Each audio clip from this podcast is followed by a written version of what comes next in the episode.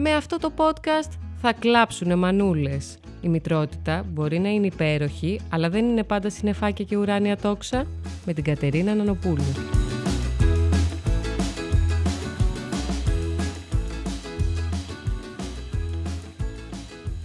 Χαίρετε, είμαστε ακόμα εδώ σε ένα ακόμα επεισόδιο Θα κλάψουνε μανούλες, αυτό εδώ το podcast με την Κατερίνα Νανοπούλου στο μικρόφωνο και το Χρήστο Λόλο στον ήχο. Είναι πολύ έτοιμος, με κοιτάει, με κοιτάει ανυπομονή για το σημερινό θέμα. Αλλά σήμερα στο στούντιο δεν είμαστε μόνοι οι δυο μας. Έχει έρθει εδώ και είναι μαζί μας ε, η εκπαιδευτικός η Αντιγόνη Κανέλλου. Γεια σου, Αντιγόνη. Καλησπέρα. Καλημέρα μάλλον, παιδιά. Καλημέρα, Κατερίνα. Καλημέρα, Χρήστο. Ε, η οποία ήρθε σήμερα εδώ ε, για να μας βοηθήσει να μιλήσουμε για ένα θέμα που έτσι το εμπνεύστηκα μιλώντας με τις φίλες μου, για να πω την αλήθεια. Έχουμε ένα group chat εκεί που είμαστε όλες ψιλονές μαμάδες. Συζητάμε έτσι διάφορα θέματα και για τα παιδιά μας αναφάσεις και κάποια στιγμή αρχίσαμε να μιλάμε για το πώς μαθαίνεις και πότε και σε ποια ηλικία τέλος πάντων πρέπει να αρχίσεις να μαθαίνεις καλούς τρόπους στο παιδί σου. Οπότε έστειλα μήνυμα στην Αντιγόνη. Ε, όταν ανέβηκε το επεισόδιο θα την κάνω και mention στο Instagram για να μπορείτε να τη βρείτε ε, άμα θέλετε να ρωτήσετε κάτι, γιατί η Αντιγόνη που είπαμε ότι είναι εκπαιδευτικός κάνει έτσι και κάτι πάρα πολύ ωραία ε, απογευματινά γκρουπάκια δημιουργικής απασχόλησης με παιδιά. Ε, παρένθεση αυτό. Ε, οπότε άμα θέλετε να τη βρείτε θα βάλω και το Instagram της για να επικοινωνήσετε μαζί της. Και τη φώναξα σήμερα εδώ, έτσι να μας δώσει τα φώτα της, ρε παιδί μου, ως εκπαιδευτικός, μην τα λέω κάθε φορά μόνη μου, ε, και να μας μιλήσει για αυτό το θέμα, το οποίο έχει να κάνει με τους καλούς τρόπους των παιδιών. Λοιπόν, οπότε Αντιγόνη, θες να ξεκινήσεις να μας πεις? Ε, ευχαριστώ πάρα πολύ αρχικά για την πρόσκληση. Είμαι πάρα πολύ χαρούμενη που έχω έρθει εδώ και συζητάω μαζί σου. Ε, φυσικά τα θέματα δεν τελειώνουν ποτέ, ποτέ για τα παιδιά ε, και εμείς οι εκπαιδευτικοί συζητάμε μεταξύ μας για το πώς μπορούμε να εξελίξουμε και τη δουλειά μας. Mm. ε, αλλάζουν και εποχές φυσικά και τα πράγματα, αλλά ε, βρίσκω πολύ ενδιαφέρον να συζητάω και με νέες μαμάδες mm. ε, για θέματα τα οποία απασχολούν εκείνες ε, που μπορεί να μην έχουν σχέση με την παραμονή και την παρουσία των παιδιών στο σχολείο, αλλά με πράγματα που συμβαίνουν στο σπίτι. Είναι πολύ μεγάλη μου χαρά, δηλαδή, να έρχομαι σε επαφή και επικοινωνία με τους γονείς. Βέβαια, να πούμε εδώ πέρα ότι οι γονείς είναι αυτοί, οι χειρότεροι πάντα, θα το πω. Τα παιδιά μια χαρά είναι. Οι γονείς είμαστε, θα πω είμαστε, βάλω και τον εαυτό μου μέσα. Είμαστε συνήθως το πρόβλημα. Ε, γενικά πιστεύω ότι πρίζουμε καμιά φορά τους εκπαιδευτικούς και τους γιατρούς, να πω. Τέλος πάντων, εντάξει, αυτό άλλο θέμα, άλλο επεισόδιο ίσως. Όχι, εμένα είναι πολύ μεγάλη μου χαρά, θα το πω και θα το ξαναπώ.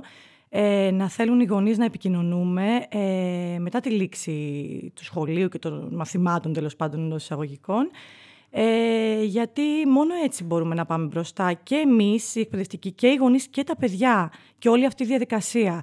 Ε, όταν ένας γονιός είναι αδιάφορος, mm. ε, είναι αυτό που μας στεναχωρεί και μας προβληματίζει.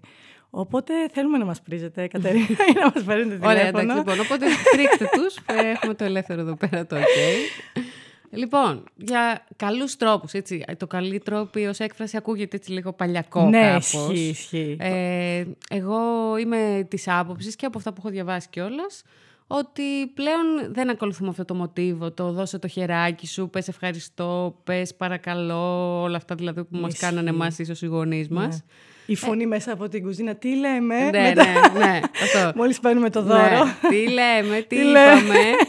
Ε, ή για να δώσουν κάτι που λέει πες μου παρακαλώ, πες μου σε παρακαλώ για να στο δώσω. Ναι. Αλλά ποιος είναι ο τρόπος? Δηλαδή, οκ, okay, λέμε αυτό, πλέον δεν είναι το καλύτερο να το κάνουμε και τα λοιπά. Είναι πολύ forced, δεν είναι, mm-hmm.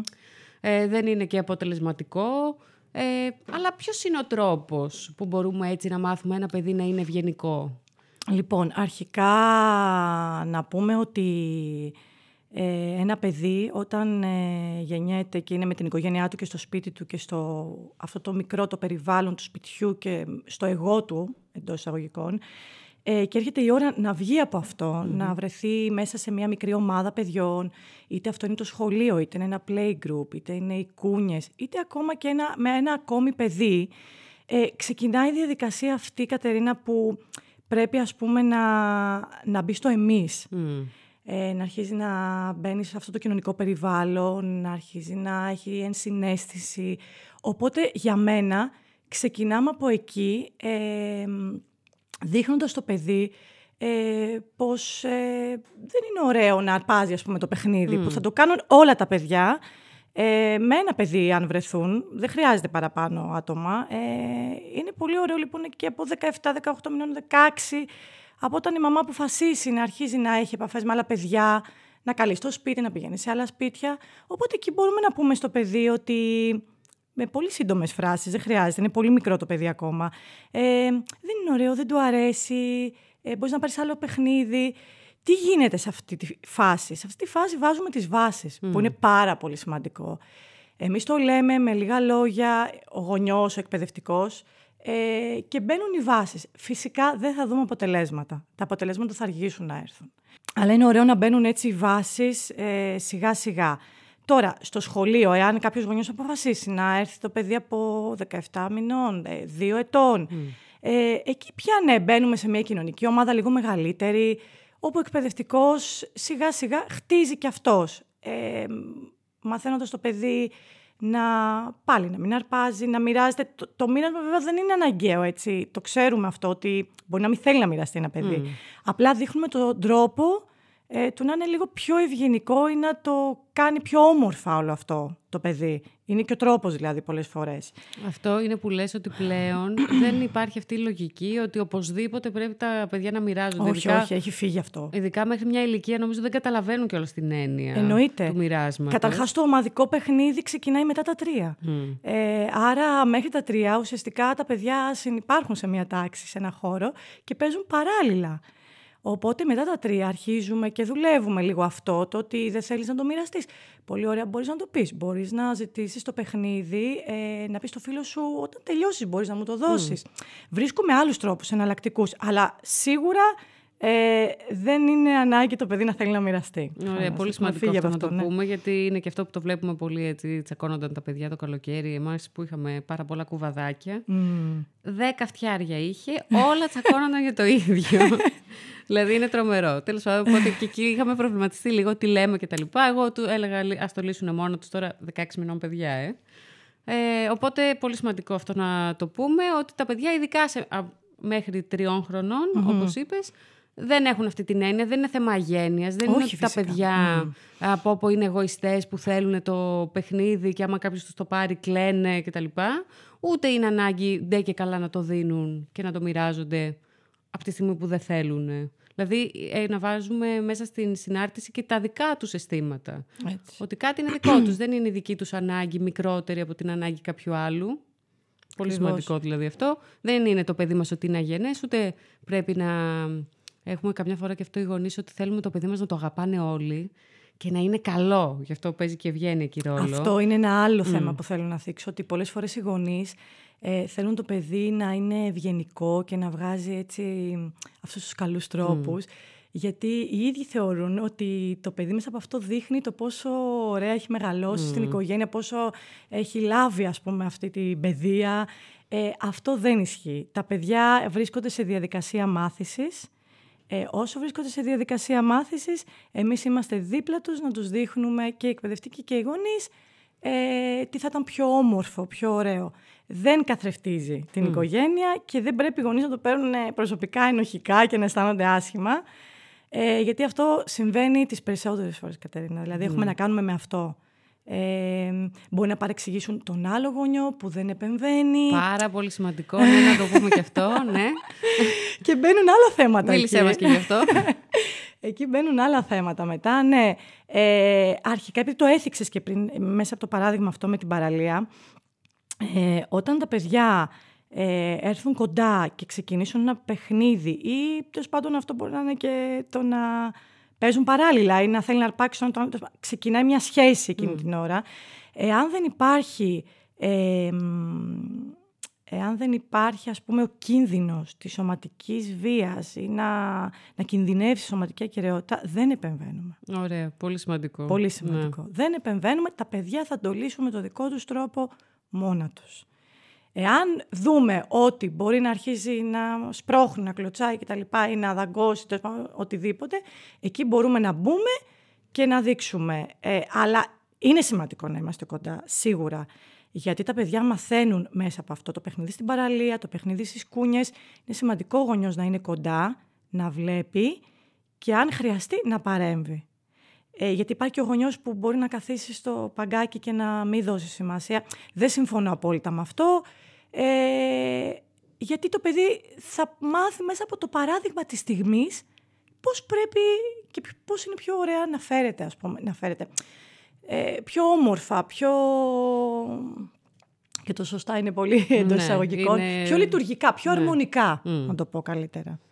Να του θέσει τις βάσεις για ακριβώς. την υπόλοιπη ζωή του. Που μπορεί να είναι ο γονιός, μπορεί να είναι ο θείος, κά... mm. κάποιος ενήλικας ναι. στο πλάι του, που μπορεί να παρακολουθεί εκείνη την ώρα και να δώσει το παράδειγμα, ας πούμε. Νομίζω ε... καμιά φορά παρεμβαίνουμε οι γονείς, επειδή νιώθουμε, αυτό, αυτό που είπες δηλαδή, ότι να παρέμβουμε όταν... Ε, νιώθουμε ότι μπορεί να πάθει κάτι σωματική του ακεραιότητα. Ναι, ναι. Εμείς κάποια φορά παρεμβαίνουμε όταν νιώθουμε ότι το παιδί μας θα στεναχωρηθεί. Mm. Αλλά δεν είμαι τόσο σίγουρη αν τα παιδιά στεναχωριούνται εν τέλει τόσο εύκολα.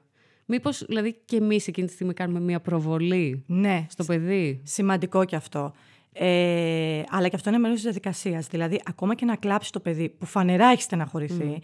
Ε, αυτό σίγουρα μπορεί να μην το θυμάται μετά, δηλαδή θα είναι της στιγμής, αλλά είναι ok και αυτό. Mm. Δηλαδή πρέπει να γίνει. Πώς να το κάνουμε, mm. πρέπει να στεναχωρηθεί, πρέπει να εκφράσει τα συναισθήματά του. Ε, και εκεί εμείς να δείξουμε κατανόηση ότι είναι πολύ κατανοητό και αντιλαμβάνομαι ότι στεναχωρήθηκες γιατί σου πήρε το παιχνίδι κτλ. Πώς μπορούμε να το λύσουμε. Και εκεί βρίσκεις λύση. Mm. Ζητάς ευγενικά από το άλλο παιδί. Εκεί έρχεται το παράδειγμα και η μίμηση, πολύ σημαντικό. Το παιδί βλέπει εμάς πώς συμπεριφερόμαστε στην καθημερινότητά μας και θα μιμηθεί. Mm. Ε, οπότε και εκείνη την ώρα, ακόμα και αν έχουμε θυμώσει και με τον άλλο γονιό, ακόμα με το άλλο παιδί, ε, θα ζητήσουμε ευγενικά εμείς από το άλλο παιδί να βρούμε μία λύση. Μπορεί εν τέλει να πρέπει να φύγουμε από εκείνο το χώρο και να πάμε σε ένα άλλο παιχνίδι, mm. να ξεχαστούμε, να βρούμε κάτι άλλο να παίξουμε και να λυθεί κάπως έτσι. Αλλά... Ε, είναι σημαντικό να είμαστε δίπλα και να το διαχειριστούμε με ψυχραιμία ε, και όχι ούτε να στεναχωρηθούμε ούτε κριτικά, να το δούμε έτσι, κριτικά, mm. επικριτικά μάλλον. Ε, τώρα, ε, μπορεί να είμαστε και οι γονείς ε, που το παιδί θα είναι ο θήτης. Δηλαδή θα είναι αυτό το παιδί που θα έχει πάρει το παιχνίδι κάπως. Και εκεί πρέπει ε, ίσως να πάρουμε το, παιχνί, το παιδί λίγο πιο μακριά και να το εξηγήσουμε κάποια πράγματα, γιατί ξέρεις είναι πολύ σημαντικό ε, να καταλάβουμε ότι εκείνη τη στιγμή ε, μπορεί να ντραπεί πάρα πολύ το παιδί mm. που ε, θα αρχίσουμε να του μιλάμε και ας πούμε ίσως λίγο πιο έντονα για να του δείξουμε να καταλάβει ότι αυτό είναι πολύ άσχημο που κάνει και πληγώνει το άλλο παιδί. Είναι πολύ σημαντικό να μην το εκθέτουμε μπροστά στους άλλους, mm, γιατί σωστό, κουμπώνει, ναι, ναι. κουμπώνει το παιδί, ίσως να μην ακούσει και τίποτα από αυτά που mm. θα του πούμε ε, και ίσως μετά να φέρει και τα τελείως αντίθετα αποτελέσματα. Mm. Που αυτό δεν το έχουν σκεφτεί οι περισσότεροι γονείς, αλλά είναι πάρα πολύ σημαντικό. Ένα μέτρο πιο εκεί, γονατίζουμε, είμαστε στο ίδιο, στο ίδιο ύψος με το παιδί και το εξηγούμε με λίγα λόγια. Χρειάζεται να αρχίσουμε ένα διάλογο ή να αναλύουμε. δεν, θα, δεν θα τα θυμάται, δεν θα κάνει focus εκείνη την ώρα. Αυτό, ε, προκύπτουν διάφορα θέματα μέσα στην κουβέντα. Και αυτό να το πούμε, γιατί ναι. ξέρεις, καμιά φορά λέμε ότι α, το παιδί μου δεν θα χτυπήσει, το παιδί μου θα είναι ευγενικό, το παιδί μου θα... Αλλά επειδή θεωρούμε ότι εμείς είμαστε καλοί, γυρίζουμε πάλι σε αυτό που mm, είπες, ναι. ότι θεωρούμε ότι το παιδί είναι καθρέφτης μας, οπότε mm. μην μας εκθέσει κάπως.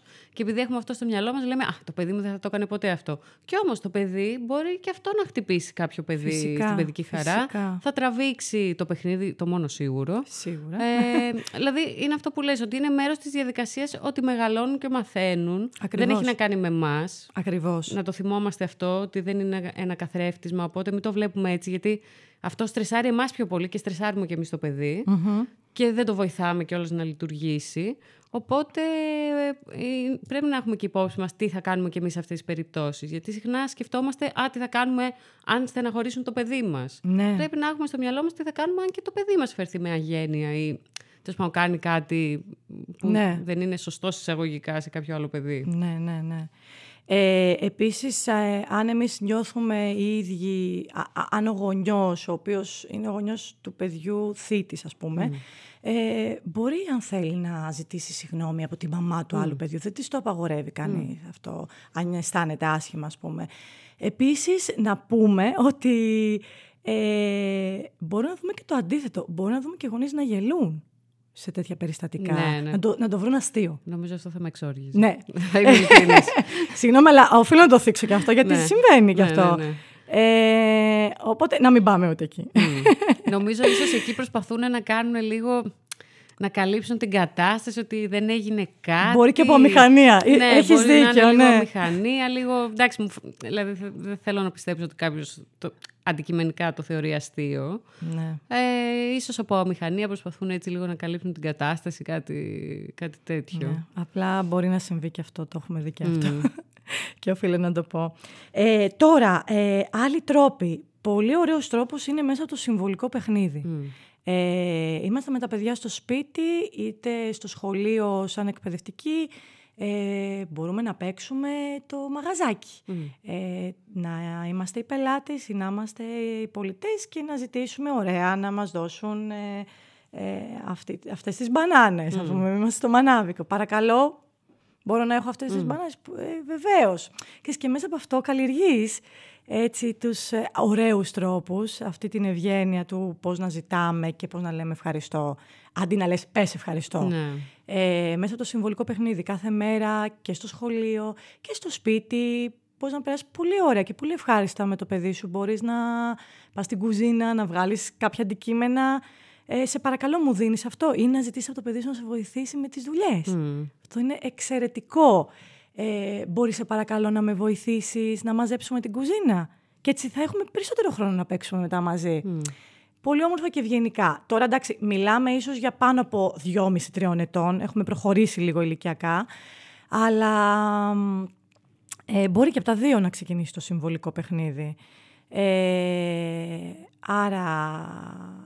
Είναι πάρα πολύ ωραία αυτή η διαδικασία. Ε, καλά, και... για τις δουλειές στο σπίτι, εγώ το έχω ξεκινήσει καλά με τη μαγειρική κυρίως, που είναι και αισθητηριακό φουλ. Ναι, ναι, ναι. Ε, και πραγματικά, δεν ξέρω, νομίζω ότι και γλιτώνεις και κάνεις πράγματα, έχεις τόσο mm-hmm. ωφέλη, πέρα από το ωφέλη για το παιδί. Και γλιτώνεις χρόνο γιατί τα κάνεις παράλληλα μαζί με το παιδί. Και το παιδί ναι. περνάει καλά, το έχεις απασχολημένο. Ακριβώς, ακριβώς. Και άμα πλύνετε τα πιάτα, πόσο χαίρονται με τα νερά, τα κάνουν λίγο χάλια, αλλά δεν πειράζει. Και είναι και μια επένδυση για το μέλλον γενικά. Δηλαδή για το καλό του παιδιού. Ότι μαθαίνει κάποιες δεξιότητες οι οποίες θα του φανούν χρήσιμες στο μέλλον. Έτσι, και ακριβώς. Τα παιδιά δεν ξέρουν τι είναι παιχνίδι. Δηλαδή είναι αυτό που λέμε ότι καμιά φορά τους παίρνουμε παιχνίδια και αυτά και παίζουν mm. με το τάπερ. Ναι, ναι. Το παιδι, για το παιδί και το τάπερ. Παιχνίδι είναι, δεν ξέρει. Εμείς ξέρουμε οι μεγάλοι ότι αυτό είναι παιχνίδι, αυτό δεν είναι παιχνίδι. Οπότε κάπως δηλαδή να το ναι. έχουμε και αυτό στο μυαλό μας γενικά. Μα πέρα από αυτό το συμβολικό παιχνίδι μέσα στην ε, τάξη ή στο σπίτι, τα παιδιά μπορούν να βρουν και σαν παιχνίδι τη βόλτα στο σούπερ μάρκετ mm. ή σε κάποιο μαγαζί. Και εκεί μπορούμε να βάλουμε και το παιδί μέσα στο ότι ε, θέλεις να πληρώσεις εσύ σήμερα. Mm. Αυτό για το παιδί είναι μια υπέροχη εκδρομή, ας πούμε. Mm. Ε, και μας έχει βοηθήσει και έχει πάρει πράγματα και μπαίνει σιγά σιγά σε αυτό το τρυπάκι των καλών τρόπων. Ε, βέβαια να πούμε ότι υπάρχουν κάποιοι βασικοί καλοί τρόποι που καλλιεργούν και οι εκπαιδευτικοί στο σχολείο και οι γονείς μετά στο σπίτι. Ε, το, εντάξει, το ευχαριστώ, το παρακαλώ, οκ, okay, είναι σίγουρα. Ε, επίσης, το κομμάτι τη, του περιμένω τη σειρά μου. Mm. Πάρα πολύ σημαντικό. Περιμένω τη σειρά μου στο λόγο να μιλήσω, δηλαδή περιμένω να τελειώσει ο φίλος μου, ο συμμαθητής μου και μετά εγώ να μιλήσω. Περιμένω τη σειρά μου στο μοίρασμα του μαρκαδόρου, στο τρενάκι που θα βγω στον κήπο, ε, στο να βάλω τα παπούτσια μου, παντού, στο παιχνίδι. Περιμένω τη σειρά μου. Είναι πάρα πολύ σημαντικό αυτό. Ε, να καλλιεργείς την υπομονή. Και αυτό είναι θέμα ευγένειας. Και παραπέρα σεβασμού. Γιατί mm. τι κρύβεται πίσω από το, τη φράση καλή τρόπη, ο σεβασμός. Εννοείται, ναι, ναι. Σέβομαι τον άλλον, σέβομαι το περιβάλλον, σέβομαι τα πάντα. Εάν έχω σεβασμό, τότε έχω και καλούς τρόπους για μένα. Και μάλιστα καλλιεργώντας το σεβασμό, μετά βγαίνουν. Δεν μου λέει κάτι εμένα ένα παιδί να λέει ευχαριστώ παρακαλώ, αλλά να μην έχει καλλιεργηθεί βαθιά αυτό το αίσθημα του σεβασμού. Ε, Αυτός είναι και ο λόγος που πλέον δεν χρησιμοποιείται τόσο αυτή η μέθοδος, γιατί mm-hmm. είναι πολύ επιφανειακή. Ακριβώς, ακριβώς. Ουσιαστικά τώρα αυτό που κάνουν οι εκπαιδευτικοί και οι γονείς και αυτό που θέλουμε να κάνουμε είναι ναι. να ξεκινήσει ο σεβασμός και η ευγένεια από μέσα προς τα έξω. Μπράβο, σε βάθος. Το ευχαριστώ και το παρακαλώ να είναι απλά ένα αποτέλεσμα. Ακριβώς. Δηλαδή, πραγματικά αυτό που λες και εσύ. Mm-hmm. Δεν μου λέει τίποτα και εμένα το παιδί να λέει ευχαριστώ πολύ και να ρίχνει μπούφλες, ας πούμε. Προτιμώ να μην λέει τίποτα και να φέρεται με σεβασμό και να κάνει όλα τα υπόλοιπα. Ναι, ακριβώς αυτό. Ε, και έπειτα μέσα από αυτό, ε, ή μάλλον. Σε μεγαλύτερες ηλικίες πια, περνάμε και στο κομμάτι όρια και κανόνες. Mm.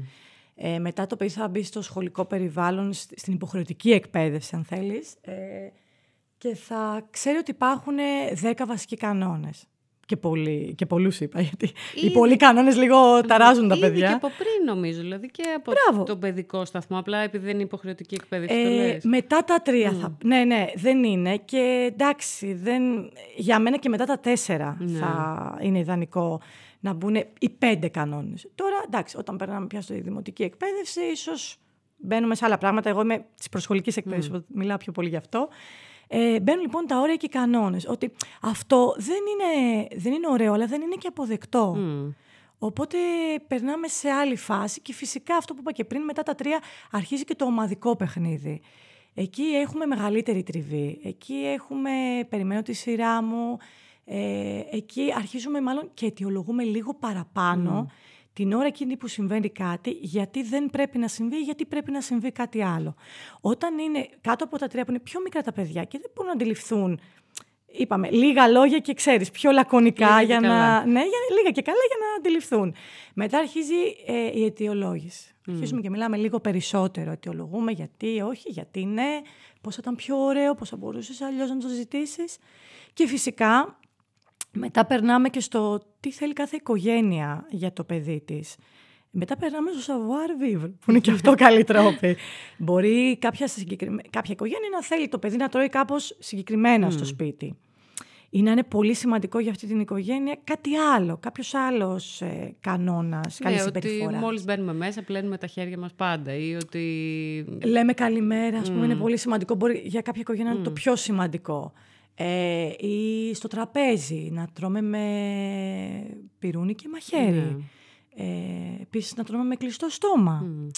Δεν ξέρεις, ε, έχω σε αναστροφή με πολλές οικογένειες που βλέπω στην κάθε μία τι είναι πιο σημαντικό. Mm. Και είναι αξιοσέβαστο. Αυτό όμως από εκεί πέρα το δουλεύει κάθε οικογένεια. Mm. Στο σχολείο έχουμε πέντε δέκα βασικά πράγματα που είπαμε, καλλιεργούμε το σεβασμό και ουσιαστικά ε, οδηγούμαστε στην πιο αρμονική λειτουργία της τάξης. Ε, να σηκώνουμε το χέρι, να περιμένουμε να τελειώσει και, ή μπορεί να μην είναι με παρακαλώ ας πούμε, η φράση του να ζητήσεις κάτι, μπορεί να είναι με το μπορώ. Mm.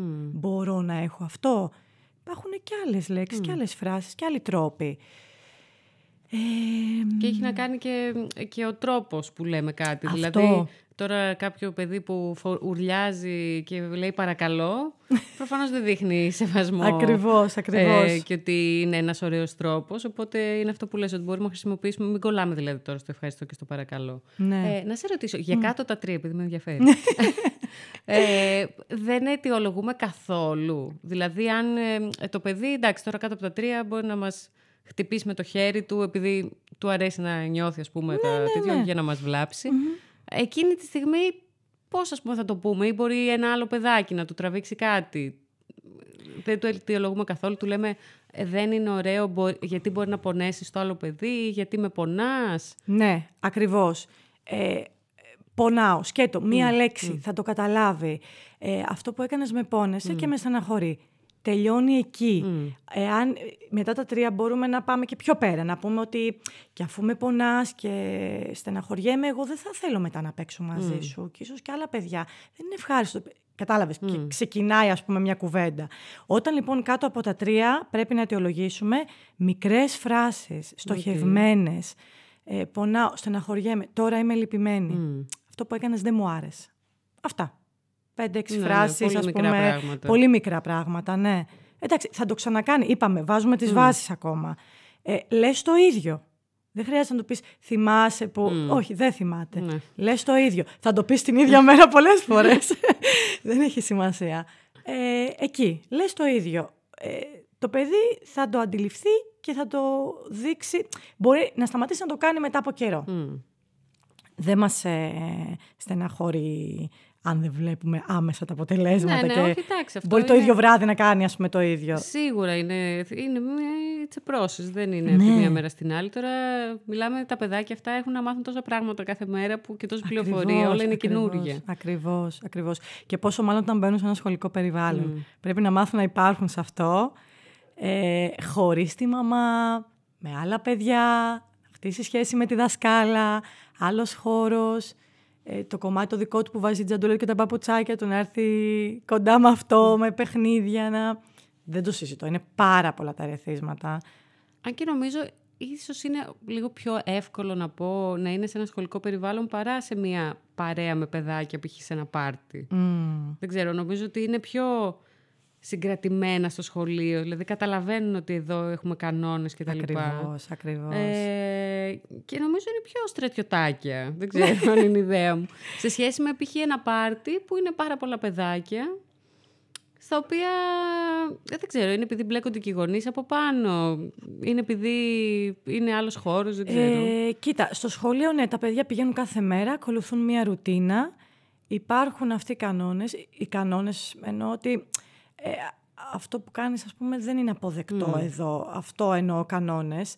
Ε, υπάρχει η δασκάλα που είναι ένας ενήλικας mm. και τα παιδιά είναι χωρίς τη μαμά και τον μπαμπά. Οπότε πρέπει να συνυπάρξουν εκεί όμορφα, ωραία, να είναι όλα λειτουργικά. Αν συμβεί κάτι, φυσικά και πάω στη δασκάλα, φυσικά και θα με πάρει αγκαλιά η δασκάλα και θα κλάψω στον ώμο της. Όλα αυτά, γιατί... δίνουμε και αγάπη mm. εννοείται πάνω απ' όλα. Ε, δεν είμαστε εκεί για να θέτουμε τους κανόνες και τα ωραία. Ε, σε ένα παιδικό πάρτι, είμαστε σε ένα χώρο που μάλλον δεν έχουμε ξαναβρεθεί. Οι ενήλικες είναι πάρα mm. πολλοί. Τα ερεθίσματα είναι πάρα πολλά. Είναι εκεί η μαμά μας και ο μπαμπάς μας. Ακριβώς, οπότε είμαστε πιο άνετοι, πιο ελεύθεροι, πιο ότι θα τρέξουν. Ό,τι και αν γίνει θα είναι εκεί, mm. μπορώ να ζητήσω και αυτό, μπορώ να κάνω και αυτό, δεν mm. πειράζει. Θα είναι η μαμά εκεί, ο μπαμπάς. Ε, αλλά σκέψου, νέος χώρος, παιδάκια που ίσως να μην έχουμε ξαναδεί, mm. γιατί το πάρτι δεν γίνεται απαραίτητα, ε, ξέρεις, με τους συμμαθητές, όπως mm. παλιά. Μπορεί να είναι παιδιά, να είμαι φίλος ενός παιδιού που να έχει φέρει τους άλλους φίλους mm. του, οπότε να μην τους έχω ξαναδεί. Οι γονείς των άλλων παιδιών. Τι συζητάμε τώρα, αυτό από μόνο το αποτελεί ένα challenge, πολλά ερεθίσματα. Mm. Ε, Εκεί αυτό που είπα πριν και με τις κούνιες. Προσπαθώ να είμαι κοντά, να έχω λίγο το νου μου και όταν χρειαστεί να επέμβω. Ε, σε αυτό το κομμάτι που είπαμε με τη σωματική ακεραιότητα. Αλλιώς τα παιδιά το βρίσκουν. Αλλά σίγουρα και αυτός ο χώρος μπορεί να αποτελέσει, τα πάντα αποτελούν ε, ε, κίνητρο για να μπορέσεις να του δείξεις πώς τα πράγματα μπορούν να γίνουν, ας πούμε, πιο λειτουργικά, πιο σωστά, πιο ωραία. Τα πάντα, τα πάντα, παντού. Στην καθημερινότητα. Και το άλλο νομίζω ότι πρέπει να σκεφτόμαστε εμείς οι γονείς είναι ότι δεν θα είμαστε πάντα δίπλα στο παιδί. Mm. Με την... Θα είμαστε πάντα δίπλα στο παιδί, εννοείται να το στηρίξουμε, αλλά ως φυσική, φυσική παρουσία, παρουσία δεν ναι. θα είμαστε πάντα δίπλα. Οπότε αυτός είναι ένας λόγος για να το σκεφτόμαστε να μην παρεμβαίνουμε τόσο πολύ mm. και να μαθαίνουμε πιο πολύ στο παιδί να λύνει και να διαχειρίζεται αυτές τις καταστάσεις. Ε, δηλαδή, ναι. το παιδί μας θα, θα το στεναχωρήσουν σίγουρα, θα του φωνάξουν, κάποιο άλλο παιδί θα του φερθεί άσχημα. Αυτά είναι πράγματα τα οποία νομίζω εμείς δεν μπορούμε να τα ελέγξουμε, γιατί δεν μπορούμε να ελέγξουμε τι κάνει ο άλλος γονιός. Λέμε τώρα κάποια πράγματα ναι, έτσι. Ναι, ναι, γενικά, ναι, ναι. μακάρι να τα ακούσουν οι γονείς, μακάρι να τα κάνουμε όλοι οι γονείς, ναι. αλλά τέλος πάντων δεν μπορούμε να το ελέγξουμε κιόλας τι θα κάνει ο άλλος γονιός. Οπότε νομίζω αντί να σκεφτόμαστε εκείνη τη στιγμή ότι α, αυτό το παιδί είναι κακό, δεν έχει τρόπους το άλλο παιδί που μας στεναχώρησε το ναι. παιδί μας. Ή ότι ο γονιός δεν έκανε κάτι και αυτά, να το δούμε ως ευκαιρία για να διαχειριστεί το παιδί μας αυτή την κατάσταση. Ναι, ναι, δηλαδή ναι. να το πιάσουμε εκείνη τη στιγμή και να του πούμε ότι οκ, okay, ένας κάποιος σου φώναξε, ας πούμε, ε, ένιωσες άσχημα, στεναχωρήθηκες πάρα πολύ, είναι οκ okay που στεναχωρήθηκες. Αποδεχόμαστε ακριβώς, το συναίσθημα. Ακριβώς, ακριβώς. Ε, και κάπως, δηλαδή, κάπως να εξηγήσουμε την κατάσταση. Δεν ξέρω εκεί τι μπορούμε να κάνουμε. Θα σου πω, Κατερίνα, ξέρεις, καμιά φορά μπορεί... είναι πολύ λεπτές οι γραμμές το πώς να διαχειριστείς μετά αυτό το θέμα. Εάν το κάνεις και πολύ μεγάλο θέμα, mm. δεν θα φέρεις τα αποτελέσματα που ίσως θα θέλαμε. Ε, δηλαδή, να πάρεις, να το συζητήσεις πολλή ώρα με το παιδί αυτό στο σπίτι, να το ξανασυζητήσεις μπροστά στο παιδί με το φίλο, το mm. γονιό τον ε, άλλο, το σύζυγο ή τη σύζυγο, ε, να πάρεις τηλέφωνο στο σχολείο. Mm. Να... δεν χρειάζεται να γίνει αυτό. Αυτό ειλικρινά θα κάνει το παιδί να νιώσει πάρα πολύ άσχημα και ίσως να το ξανακάνει, ίσως να, να το κουμπώσουμε το παιδί να κλειστεί πιο mm. πολύ, να είναι τα αποτελέσματα τελείως αντίθετα από αυτό που θα θέλαμε. Ε, είναι ωραίο να γίνεται μια συζήτηση πολύ μικρή πάλι, ανάλογα με την ηλικία, μετά στο αυτοκίνητο, να είμαστε οι δυο μας. Δηλαδή, αν εγώ, σαν γονιός, ας πούμε, έχει συμβεί κάτι και είμαι εγώ μπροστά, μετά με το παιδί, οι δυο μας, στο δωμάτιο, στο μπάνιο, mm. στην κουζίνα, στο αυτοκίνητο, μια πολύ μικρή κουβεντούλα, όταν πια θα έχουμε φύγει από την κρίση mm. της στιγμής. Ε, και πάλι, ανάλογα με την ηλικία, έτσι, ε, το πόσο θα το αναλύσουμε και θα το αναπτύξουμε το θέμα. Ε, μέχρι εκεί. Αλλά τώρα όλο το άλλο κομμάτι, σου λέω, είναι λίγο προβολή των γονιών, αυτό το άγχος. Mm. Ε, τις προάλλες βρέθηκα μπροστά σε ένα συμβάν που ένα παιδί χτύπησε ένα άλλο παιδί ε, και ήμασταν πολύ ενήλικες μπροστά και λέει ένας φίλος μου στη μαμά μετά ε, «Πάντως ε, είδες, ε, τον χτύπησε και δεν μίλησε ο δικός σου, ας πούμε, mm. καθόλου». Λέει «Μαμά, θα συμβαίνουν και αυτά, mm. οπότε θα πρέπει να μάθει να τα διαχειρίζεται». Mm. Πολύ μου αρέσει, ας πούμε, να, να ακούω ναι, τέτοιους ναι, γονείς. Ναι, ναι. Γιατί πραγματικά ούτε εκείνη την ώρα παρενέβη αυτή η μαμά. Και εντάξει, τώρα βέβαια μιλάμε για οκτώ χρονών, αλλά αυτή, αυτό είναι το attitude, mm. ότι θα μάθει να το διαχειρίζεται μόνος του. Και μετά φαντάζομαι θα του έκανε και κάποια συζήτηση του παιδιού, δηλαδή αυτό θα ήταν το ιδανικό, ότι η μαμά πιάνει το παιδί... Ναι, και θα τα μπορού... δύο παιδιά. Θα μπορούσε δηλαδή να πει ναι, mm. σε αυτό το παιδί το οκτώ ετών, ε, είδε ότι έγινε αυτό, είσαι οκ, okay, mm. σε στεναχώρησε, ε, δεν έκανες τίποτα. Γιατί δεν έκανες τίποτα, ναι. ήθελες. Πώς θα μπορούσες να το διαχειριστείς. Ναι. Ναι, και να ξεκινήσεις μια κουβέντα. Εκεί μιλάμε πια για οκτώ χρονών. Ναι, οκτώ Στα... χρονών μπορείς ναι. να κάνεις και άλλου είδους συζητήσεις, ότι να βρεις μια λύση, παίρνουν μερικές ιδέες. Γιατί ήταν και μικρότερο το άλλο παιδί. Οπότε ενδεχομένως να θεώρησε αυτό το μεγάλο παιδί ότι. Μα τώρα το άλλο παιδί ήταν μικρότερο mm. και ας πούμε ε, πώς να το διαχειριστώ, δεν πειράζει, εντάξει, mm. είναι μικρότερο ας πούμε. Ε, αλλά και στο μικρότερο παιδί θα μπορούσες μετά να πεις ε, δεν ήταν πολύ ωραίο αυτό που έκανες, mm. δεν υπήρχε λόγος, μπορούσαμε να βρούμε μια λύση κάπως αλλιώς. Mm. Τώρα γιατί τον πόνεσες και mm. δεν ήταν πολύ ωραίο ας πούμε, εντάξει, μέ- μέχρι και, και πάλι όχι πάρα πολλά. Αυτό παίζει ρόλο. Ε, εμένα είχε πει, έχω μια ανιψιά τέλος πάντων, mm-hmm. όταν ήταν πιο μικρή, είχε ένα κοριτσάκι στην τάξη της, το οποίο έτσι της μιλούσε λίγο άσχημα κτλ. Είχε στεναχωρηθεί η μικρή και της είχε πει η μαμά μου, επειδή της είχε πει αυτό το κοριτσάκι ότι δεν σε αγαπάω, δεν σε θέλω φίλη μου κτλ. Και, και της είχε πει η μαμά μου να σε ρωτήσω κάτι. Της λέει, ε, εσύ τους αγαπάς όλους? Λέει, ανιψιά μου, όχι. Της λέει, έτσι και σένα δεν θα σε αγαπάνε όλοι. Και αυτό είναι οκ. Okay. Ακριβώς. Οπότε κάπως δηλαδή μου έχει μείνει αυτό, ότι ήταν πολύ... Ακριβώς, ναι, φανταστικό ναι. αυτό, γιατί ούτε με όλα τα παιδιά θα είμαστε, mm. θα είναι όλα τα παιδιά με όλους φίλοι, ε, προφανώς, ούτε θα τα αγαπάμε όλα τα mm. παιδιά, ούτε θα θέλουμε να μοιραζόμαστε. Ε, πάλι το, η λέξη κλειδί είναι ο τρόπος mm. εδώ και ο σεβασμός. Ε, και φυσικά, εντάξει, μέσα σε όλο αυτό να μην ξεχνάμε ότι τα παιδιά είναι και αυθόρμητα και αληθινά και θα το πούν αυτό που αισθάνονται. Εντάξει, στην πορεία δηλαδή όταν περνάμε πια σε, στο δημοτικό ε, θα μαθαίνουν τα παιδιά να μην εκφράζουν πράγματα ας πούμε, τα οποία μπορούν να στεναχωρήσουν mm. τον άλλον. Ας πούμε το ότι δεν σε αγαπώ ή πώς είσαι έτσι σήμερα, δεν, ναι, είσαι, ναι. δεν είναι ωραία τα παπούτσια που φοράς, δεν μου αρέσει. Ε, εντάξει, ωραίο, έχει ας πούμε αυτή την γλυκύτητα του αυθορμητισμού και της παιδικότητας, αλλά στην πορεία εντάξει, μάθαμε τα παιδιά ότι αυτό ξέρεις, μπορεί να μην είναι πολύ ευγενικό, ναι, γιατί ναι. μπορεί να στεναχωρήσει τον άλλον. Αυτά επουδενή δεν μπορείς να τα μάθεις σε παιδιά κάτω mm. των πέντε ετών. Γιατί, οπότε εκεί κάπως απαντάς από τις μητέρες πάρα πολύ ωραία, ότι είναι ok να στο εκφράσει και είναι ok να το αισθάνεται αυτό έτσι mm. ακριβώς, όπως και εσύ μπορεί να το αισθανθείς. Για κάποιον άλλον. Ε, ναι, έχουν να κάνουν σίγουρα όλα με την ηλικία, το περιβάλλον ε, και κάθε φορά το γεγονός. Ναι, ισχύει ότι δεν είναι ναι. όλα τα γεγονότα. Δηλαδή τώρα προσπαθούμε εμείς να πούμε κάποια πράγματα mm. και να τα ομαδοποιήσουμε, αλλά εντάξει, ουσιαστικά μέσα από τη συζήτηση βγαίνουν πράγματα και κάπως ε, βοηθ, ίσως να βοηθάμε ας πούμε, και τους γονείς mm. ε, να ξεμπλοκάρουν από πράγματα που μπορεί να κάνουν και τους ίδιους να αισθάνονται άσχημα. Γιατί βλέπω πάρα πολύ και αυτό και με στεναχωρεί. Οι γονείς να αισθάνονται ενοχές και άσχημα. Ναι, αυτό είναι μόνιμη κατάσταση. Δηλαδή, ειλικρινά με στεναχωρεί. Μα δαγκούνι, τι να κάνω.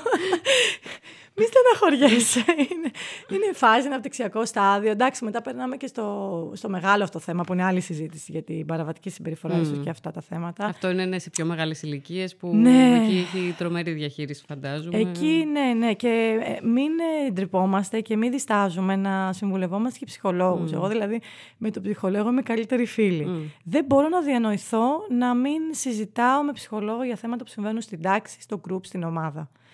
Ε, πρέπει να είναι δίπλα μας και τα περισσότερα σχολεία πια έχουν ε, την παρουσία ψυχολόγου μία φορά την εβδομάδα, μία φορά το μήνα και κάνουν και πολύ ωραίες έτσι, συνεδρίες mm. με γονείς. Ε, μόνο καλό μπορεί να κάνει αυτό, δηλαδή βάζουν θέματα, ε, βάζει ένα θέμα ο ψυχολόγος που σίγουρα ξέρει ότι μπορεί να, να ενδιαφέρει το γονιό και πραγματικά είναι συγκλονιστική συμμετοχή των γονιών ναι, και παρουσία. Ναι, ναι.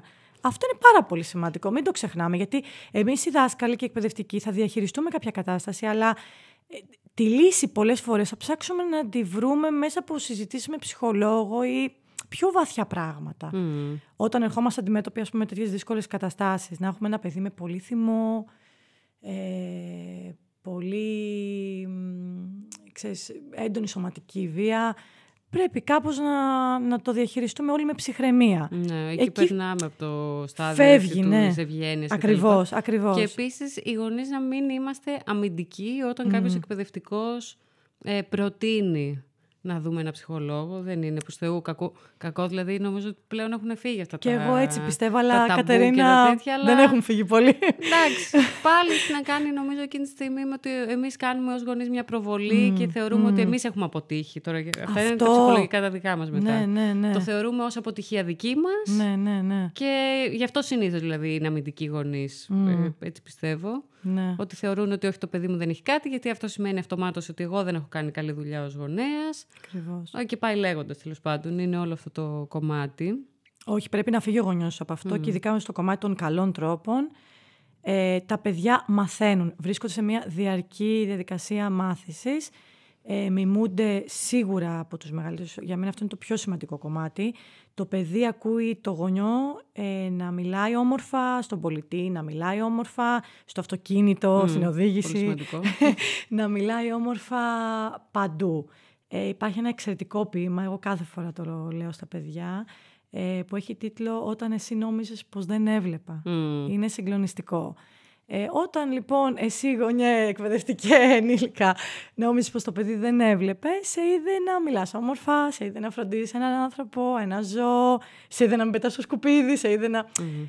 Παντού, παντού. Πρέπει να το γνωρίζουμε αυτό, ότι είναι, η μίμηση είναι ο καλύτερος τρόπος ε, εκμάθησης και εκπαίδευσης. Ε, οπότε να το θυμόμαστε αυτό όλοι ε, και να προσπαθούμε έστω μπροστά στα παιδιά να, δείχ, να δίνουμε το καλύτερο παράδειγμα όσο αυτό, μπορούμε. Αυτό, αυτό που θέλουμε δηλαδή να γίνουν mm. τα παιδιά, να είμαστε ναι. κι εμείς και να γίνουμε κι εμείς καλύτεροι. Ναι. Αν δηλαδή είναι αυτό μια ευκαιρία. Ακριβώς, ναι. Ωραία. Ναι. Και μιας και τα συνοψίσαμε ναι. τώρα έτσι ωραία. Ε, για τους έτσι καλούς τρόπους, για το σεβασμό βασικά και mm. την ευγένεια στα παιδιά μας. Ε, νομίζω ότι μπορούμε να κλείσουμε. Τεράστιο θέμα. Δηλαδή, δεν ξέρω αν μας έφτασε ο χρόνος. Ισχύει. Ανοίξαμε και διάφορα άλλα παράλληλα, αλλά ήταν πολύ ενδιαφέρουσα η συζήτηση. Ε, σε ευχαριστώ πάρα πολύ που ήρθες εδώ πέρα μαζί μας. Εγώ Ελπίζω και στο μέλλον να ξανάρθεις να πιάσουμε και άλλα θέματα. Εννοείται. Έχουμε, πολλά, έχουμε, έχουμε πολλά. πάρα πολλά να πούμε. Δεν τελειώνουν. Λοιπόν, ε, μέχρι και το επόμενο επεισόδιο μπορείτε να με βρείτε στο Instagram γράφοντας παπάκι bubbles κάτω παύλα κατ. Ε, όταν ανεβάσω το επεισόδιο θα βάλω και το Instagram της Αντιγόνης. Να είστε πολύ καλά και τα λέμε στο επόμενο επεισόδιο.